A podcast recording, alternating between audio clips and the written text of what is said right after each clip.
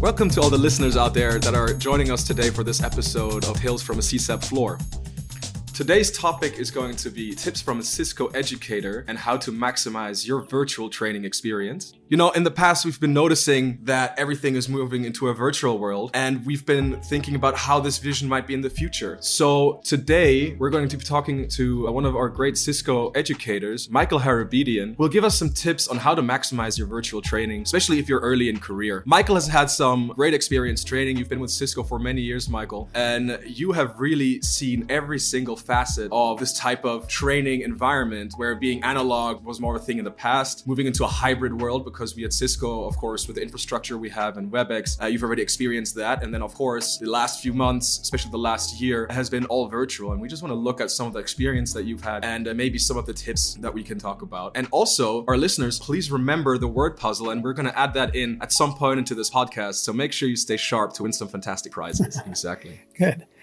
Yeah. Thank you, Enrico, for the nice warm welcome. And uh, hello, everybody. So, yeah, like Enrico said, we're in a different world nowadays. And um, what's current today is uh, what I call V2V, virtual to virtual or video to video, virtual meetings and virtual trainings. Video calls, meetings, and trainings, they're all commonplace you know, and, and often they're even preferred by many companies because they can save a lot of money and a lot of time over true face to face. Think about it. If we go true face to face, we have to travel to the same place, maybe across town, maybe across the country, or maybe even across the pond. And for companies, that's money out of pocket to get people together. And some also consider that it's wasted time or not productive time during the travel. Although I got to tell you, I got an awful lot done on airplanes uh, going across the pond. But um, anyhow, I think we're going to see V2V stay very popular even after we emerge from COVID. Cisco Marketing is saying that 98% of all meetings in the future are going to have at least one virtual participant. And I agree. You know, one thing that's good about this is that people could meet more often. And this can be a really good thing. Let me give you an example. I ran a two day collaboration session in Japan some years ago. It was face to face. In order to make sure I understood the audience and give them the takeaways that would help them sell successfully, I did a lot of preliminary planning along with the Japanese sales managers. And this all happened about two months prior to that session. And of course, I couldn't fly to Tokyo for all those meetings, but we, uh, we actually met using telepresence and we got the job done. So yeah, it was very successful doing that. Yeah. So what's the problem with V2V?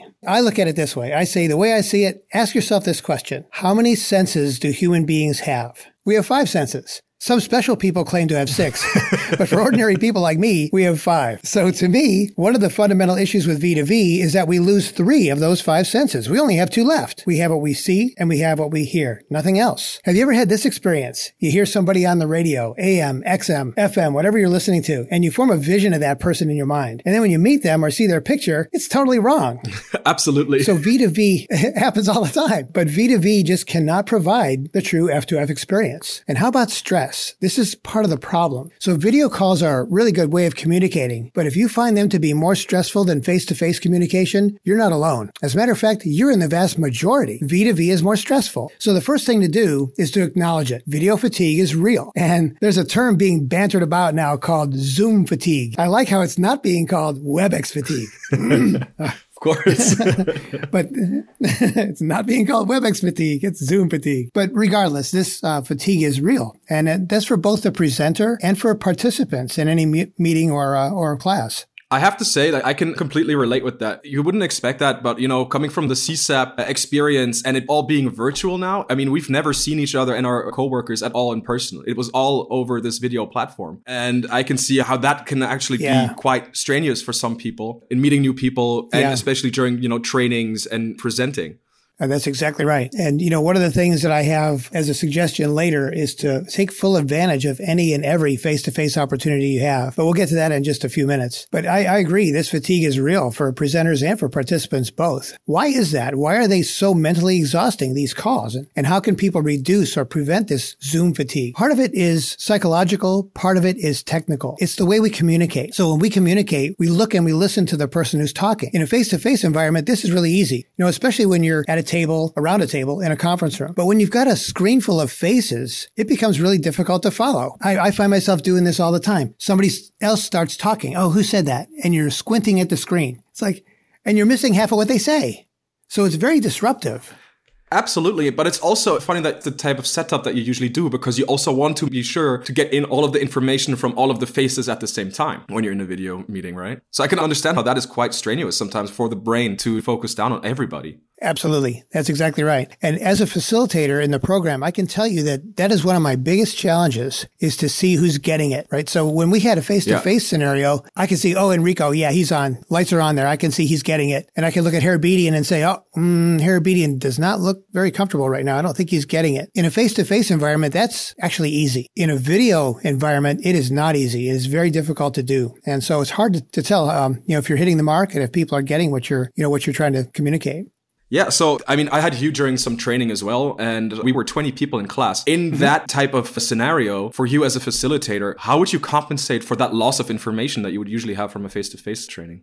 Yeah. So one of the things you can do there is to actually use multiple monitors and put your people videos on one side and then what you're presenting on the other. I would also suggest though that in some cases that actually creates more stress because you've got more devices that you've got to keep track of. And that can be very difficult to do. In face to face, it's natural just to look at people and talk to them and look around the room. In a virtual environment, that's not natural. So that's one thing you can do. You know, other things that play here too are technical issues, things like headset issues or sporadic internet connectivity disruptions, freezing screens. You know, have you ever heard the metallic twang, the ching sound, or see somebody's video speeding up to catch up with where they are now? What a pain that is. So those are technical issues due to delays, uh, usually in the WAN, and hopefully our SD-WAN solutions will solve that. And that's the basic problem. The natural flow of our conversations are disrupted. Put another way, you could say that video calls lack the capacity for synchronous communication. I can see that because I occasionally, you know, you're in a conversation with somebody in a video conversation and it just stops or the audio is lagged for some reason. And then you, as the other person in the conversation, doesn't want to be rude to who you're talking to. So you try mm-hmm. to fill in the gaps that you've been missing without having to re ask every single time, like, hey, what did you just say? Because exactly. that's also very disruptive to the conversation. Could not have said it better, Enrico. That's exactly right. So the natural rhythm and the spontaneous flow of conversations can be lost. Or uh, that's a great example you just gave, Enrico. And how about this one? How about when two people try to talk at the same time? It's a mess. Yeah. in in face to face settings, we can we can manage this, and it's okay. But in virtual environments, it becomes chaotic. And like you're saying, Enrico, we don't want to speak over each other, so we stop talking. And people have to wait for their turn to speak. It also makes the lighter aspects of conversation, like humor, much more difficult. I can imagine. And of course, the more people you have, in that conference, the worse it gets. Problem is that that can lead to major misunderstandings of what's being communicated. The other problem is that it can lead to frustration where people just, they just stop contributing and then we lose ideas. Yeah. And that's obviously a bad thing for the business. Of course, being in this type of, you know, video conference, like we mentioned earlier, you know, some of the information of communication gets lost because it's only audio and visual. So it's easier for people to just go underwater, mm-hmm. you know, and get themselves out of the conversation without contributing. Mm-hmm. It's much easier. Yeah, that's true. The other thing that video conferences don't do very well is capturing body language or what they call micro expressions, the way your face actually changes in, re- in uh, response to a question or a comment. A lot of times you guys will see this when you're face to facing with anybody, especially in sales. How did that person person react when I asked that question or when I gave that answer? Yeah. Kind of goes back to seeing if somebody gets it when we're in class. We talked about that earlier. Same idea. It's a, it's a problem. And all of these things, they cause your brain to overwork and you try to make sense of everything that's happening. So the brain tries to synchronize all this communication. And as a result, your brain ends up working overtime to read the other person's expressions, their behavior, to listen to what they're saying. I think you can see why Zoom fatigue is so real. No, absolutely. I mean, your your brain is on overdrive for something that is actually very natural to Yeah, that's it. right. Have you experienced any of that, you know, in the last 12 months talking to to other CSAPers maybe because you've been given some training? Yeah, there's a lot of that, not just for uh, participants but also for people who do the delivery, for presenters. And you guys are going to be doing a lot of presenting in the future too. So, kind of thought I looked at this from both sides and try to maybe coordinate everything that I that I could think of and some feedback I got from some of the CSAP people too about how do, can we reduce this fatigue during a video call or between video video calls and even after video calls. And I put together several little lists on this one. Oh, that's great. And I thought I would start with yeah, Thanks. I thought I'd start with during the virtual calls. And a couple of these are easy. A couple of these may be things you hadn't thought of. So hopefully they'll be helpful for you. Absolutely want to hear from you. well, thank you. I appreciate that. So a couple of easy ones. It's like number one, invest in a good headset so that you can better capture the voice and hear the speaker better uh, and reduce the ambient noise on both sides because all that stuff is really disruptive to the brain. Second one is to keep your background as minimal as possible. I'm guilty of this one. I, I don't have a background. I know we can do that in WebEx now and I'm starting to do that. I imagine people are probably looking around the room behind me when I'm presenting. it was always nice to feel like we're in the same living room together when you're giving the training, Michael.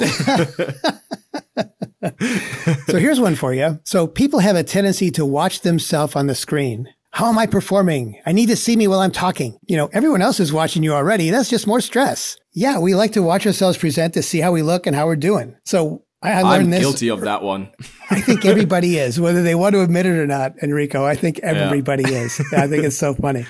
So what can you do about it? Well, you can cover and hide your own image on the screen. A sticky note comes in really handy there because you want to keep your video on for everybody else. But if you can cover and hide your own image on the screen, that can actually help you and it actually can reduce your stress. I've never considered that option actually. It's really simple and probably has a strong effect as well. It has a stronger effect than you might realize. Uh, I'll just say it that way. Yeah.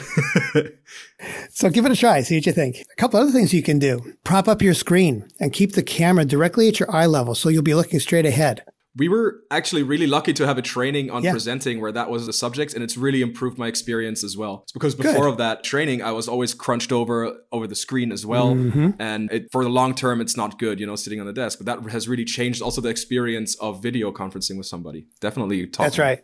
The other thing is make sure you're well lit especially if you're the presenter. Put your lighting especially from the front to reduce shadows and you don't want bright lights behind you. This helps people read your expressions. What i'm teaching i actually have several different lamps as well as in-room lighting lighting that I use during my presentations. And a couple of them are actually high up over my head, so it lights up everything pretty well. Here's another one you may not have considered. So put some distance between you and your camera. In other words, don't just show your face. Believe it or not, some people can look at a big face on the screen to be intimidating to some people. It's, it's interesting, the psychology behind this. So push your camera back a little bit to show your face and your upper body. And, uh, and never let the camera look up your nose. That's just gross. That's a very good one right there. so, uh, just a couple more tips for you. Another one here is shut off everything else. This is a hard one. This is a really hard one. Close your social media feeds. Shut off your emails. Silence your phone. Can't do that. What? Silence your smartphone? Michael, no. it can't be done. Exactly right. so, so close down all the other projects you're working on. Like I said earlier with the monitors, really avoid multiple monitors if you can, unless you're teaching and you're trying to see the expressions and um, reactions of people who are in your class. That's the only time I would ever use another monitor. Okay. Um, so all of those kind of things can just add to stress, right? That is a good point, and I think it's really important to uh, to think about notification because mm-hmm. it's going to straight away distract you, and you're straight away not going to be able to pay attention to what the conversation is actually about. That's exactly right, Enrico. Even for this podcast that you and me are doing right now, I have everything on my laptop shut off except for the WebEx. I have my uh, smartphone, all the notifications and all the volume of anything on the smartphone I'm recording with are all shut off, and I even have my trusty landline muted. How about that? that is that's good. yes, I still have one. Thank you. I don't even have a landline anymore. Most people don't. I know. Uh, I guess I'm showing my age by that, but uh, we still have one way out here, so it works pretty well. So the other thing you might do is ask if it feels right to you. Ask your participants to do the same. Sometimes that might consider a little bit invasive, but as a courtesy, you might ask, "Hey, can you guys all shut your social media feeds off and silence your phones?" That would be helpful. I mean, you know, that's also etiquette, I guess, in uh, a yes. meeting is to shut off your phone, make sure that there's no distraction, and yes. you pay full attention to the speaker. And I, I think the temptation to not do so is much higher when you're in, in your own room with this computer. But it should also be etiquette online when you're talking to somebody else through video. Really well said, Enrico. Etiquette is the right word there. Couldn't agree with you more. So other things you can do, just got a couple. When you're in class, if you can use WebEx breakout rooms to reduce the number of participants where you can, that can be helpful. And when you're in class, even as a presenter or as a participant, participant, ask questions. So a lot of times, if you guys have had me for an instructor, you'll see that I ask a lot of questions. That True. keeps people engaged and allow questions if you're delivering from other people to keep it interactive. Actually, that's something that I experienced as something very positive when we are training together. These breakout rooms, you know, being able to meet with a fewer number of people where everybody actually has to participate and has Yes. to contribute to the topic. That will keep you engaged, make sure that you're paying attention to the material Yes. And well. I've got just two more for you. If you're hosting a session, allow your participants to shut their camera off once in a while or just during Okay. specific parts of the call. So in other words, it might help them to be off video for a while. You don't want them off all the time, but from time to time, you might want them to or allow them to be off video for specific parts of your call or your presentation if it feels right. All right, and what is that? So, like the presenter, participants watch themselves as well. And sometimes if it's just less stressful if they know they're not on camera. I sort of do this naturally sometimes. I'll shut my video off from time to time when somebody's presenting and you know they're going to go for a while, and then I'll turn it back on when they open up for Q&A or when somebody else starts to talk, I'll bring my video back on. So I kind of naturally do that already. I found it to be very helpful. So that's where I can imagine that people that are early in career are just starting off, that they might be a little bit too shy to take that step to actually just turn off their camera. You don't want to come over as rude to your facilitators or to your managers or to your customers. Yeah. So how would you approach that? Yeah. That's a fine line. There's no doubt about it. And I would say if you are the presenter, you never want to shut your camera off. You might want to cover your image, like we talked earlier, but you never want to shut it off. If you're a participant, there may be times when, say, you're uh, if you're an account manager and your SE is presenting, you might actually shut yours off for a short period of time, or allow your customer maybe to shut theirs off for a short period of time. If you're in a corporate meeting, uh, a lot of times when we have broadcast from you know, an executive or whatever, a lot of times I'll actually turn my video off during that time as well and listen, watch that speaker and listen and focus on them. That's helpful too. So I think this is one of those etiquette topics that would have to be addressed at the beginning of a meeting like this or a training where maybe also the participants can ask that question to the facilitator, right? It feels for me that in this type of virtual collaboration environment, you have to communicate the etiquette much more clearly with the other person than when you're actually in a room together. Mm, That's a good point. Absolutely, Enrico, you're right. So yeah, it could be a little dicey. And then the last point that I had was to stand up and stretch every once in a while and encourage your participants to do the same. You know, I learned this in face-to-face meetings years ago. You know, some class I had about presenting and meetings and that sort of thing. And they said, yeah, you should have people standing up and stretching even between breaks in the class, right where they're sitting. And uh, it works well too in face-to-face meetings also. So I recommend that. A few uh, weeks back, I think I realized I had one of those days where you sat in front of the computer from I think 8:30 in the morning all the way until 8 at Oh, night, boy. and uh, and I hardly Oh, ever got up and stood and walked around. Uh, exactly right, Enrico. And you know, you've you've actually done a perfect segue into the, my next little section. I got three suggestions for what you I'm sorry, Michael and Enrico. This is Enrico from the future, here to bring you the word puzzle tip for this episode bridge. Now, figure out what three words, send that in, and there are some amazing prizes to be won. Okay, Michael and Enrico, get back to your conversation. I got three suggestions for what you can do between video calls. Well, that's great. So, you know, many companies are, are shifting to long term work from home models or maybe even permanently. Yeah. And many of the work schedules are a result of the pandemic and did not account for this Zoom fatigue that we're talking about. This eight to eight stuff in front of a computer, it's just not, that kind of stress is not sustainable. And so I know it's not always possible. But I think we should try to schedule and protect non-screen breaks in our calendar. Back-to-back video calls should be minimized if you can. I know it's not always possible, but I think it's really important to prevent this fatigue, especially long term. I would suggest at least 10 to 15 minute breaks between back-to-back video conferencings. I know that could be hard to do and we may not always be in control of that, but where we are, I think that's a good suggestion. That sounds like a great practice, especially because then the next time you are in a conference call, you start off with new energy, new focus. It's very easy to block your time in your Exactly. calendar. Protected time on my calendar. So if I know that I'm going to have an hour or two hour video call, I will try to schedule in my calendar and block out a half an hour just to go do something else. Take a walk or move around physically, whatever it is. And again, I know that's not always possible, but I think it's important to help prevent, you know, this eight to eight video screen stuff.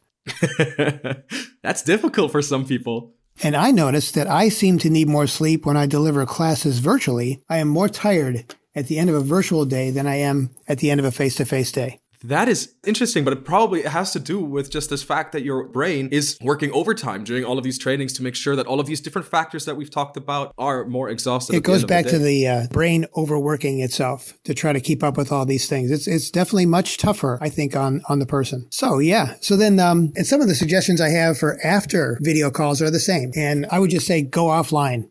Period. Put the laptop away, shut the smartphone off, go and do something totally analog. You know, you got to decompress from the stress and keep the hobbies that you have that are to- should be totally separate from what you do at work. is really hard. Usually, you know, I leave my workspace, I take my mobile phone, and I go see what my friends have texted yeah, me. That's exactly right. Uh, couldn't have said it better. I'm I'm over here nodding. I know you can't see me, Enrico. I'm nodding up and down. Yes, yes, that's exactly right. So this is going to sound like sacrilege, but another thing you could do is to avoid the V to V call altogether. Consider a switch to maybe a text message or an email if you can, just to reduce the stress or reduce the amount of video you have to do. And what about this? How about the dreaded telephone call? oh my goodness. Yeah. you know, it can be a great alternative too. I know we're reducing, you know, how many senses we engage there, but at least the dreaded telephone call has one. But the idea is to just to get rid of the number of voice to voice, or sorry, the video to video calls that you have. Uh, but the phone call is still is still a good option, I think, in a lot of ways. So, and then uh, the last one uh, is, like I mentioned earlier, take advantage of any and every face to face opportunity that you can. Get those other three senses working. You know, I know uh, we talk about virtual meetings being 10 times better than face to face. I'm not sure if that's possible. That's just my personal opinion. But there's nothing like a face to face, what I call kicking the shins, where you go out to lunch and you're kicking each other's shins under the table while you're eating, right? And talking. Kicking the shins is a great way to, to build relationships and to really communicate with people. So take advantage of every opportunity that you have to do that. So those are my tips and um, maybe a brief look at how I see it and where it's going. Yeah, this is this is fantastic. Having this kind of conversation with you, especially, you know, hearing it from your experiences as well. And I think our listeners can really take something with them. so, everybody listening, make sure that you do not look at yourself on the camera. Make sure to decompress yourself. And it's very important for you to give your brain time to rest. And I seriously hope you guys paid attention to this week's hot word for the word puzzle. This is Enrico reporting for you guys from the CSAP floor. Do not forget to follow us on our social media. Further on, keep your eyes open for our next episodes of Tales from the CSAP Floor podcast, and I cannot wait to get back to you on the next one. That's just from you, Michael. Thank you so much. Yeah, you're welcome. It's been a pleasure. And everybody, I, I wish you all the best out there. Thank you, Michael. You're welcome. Take care.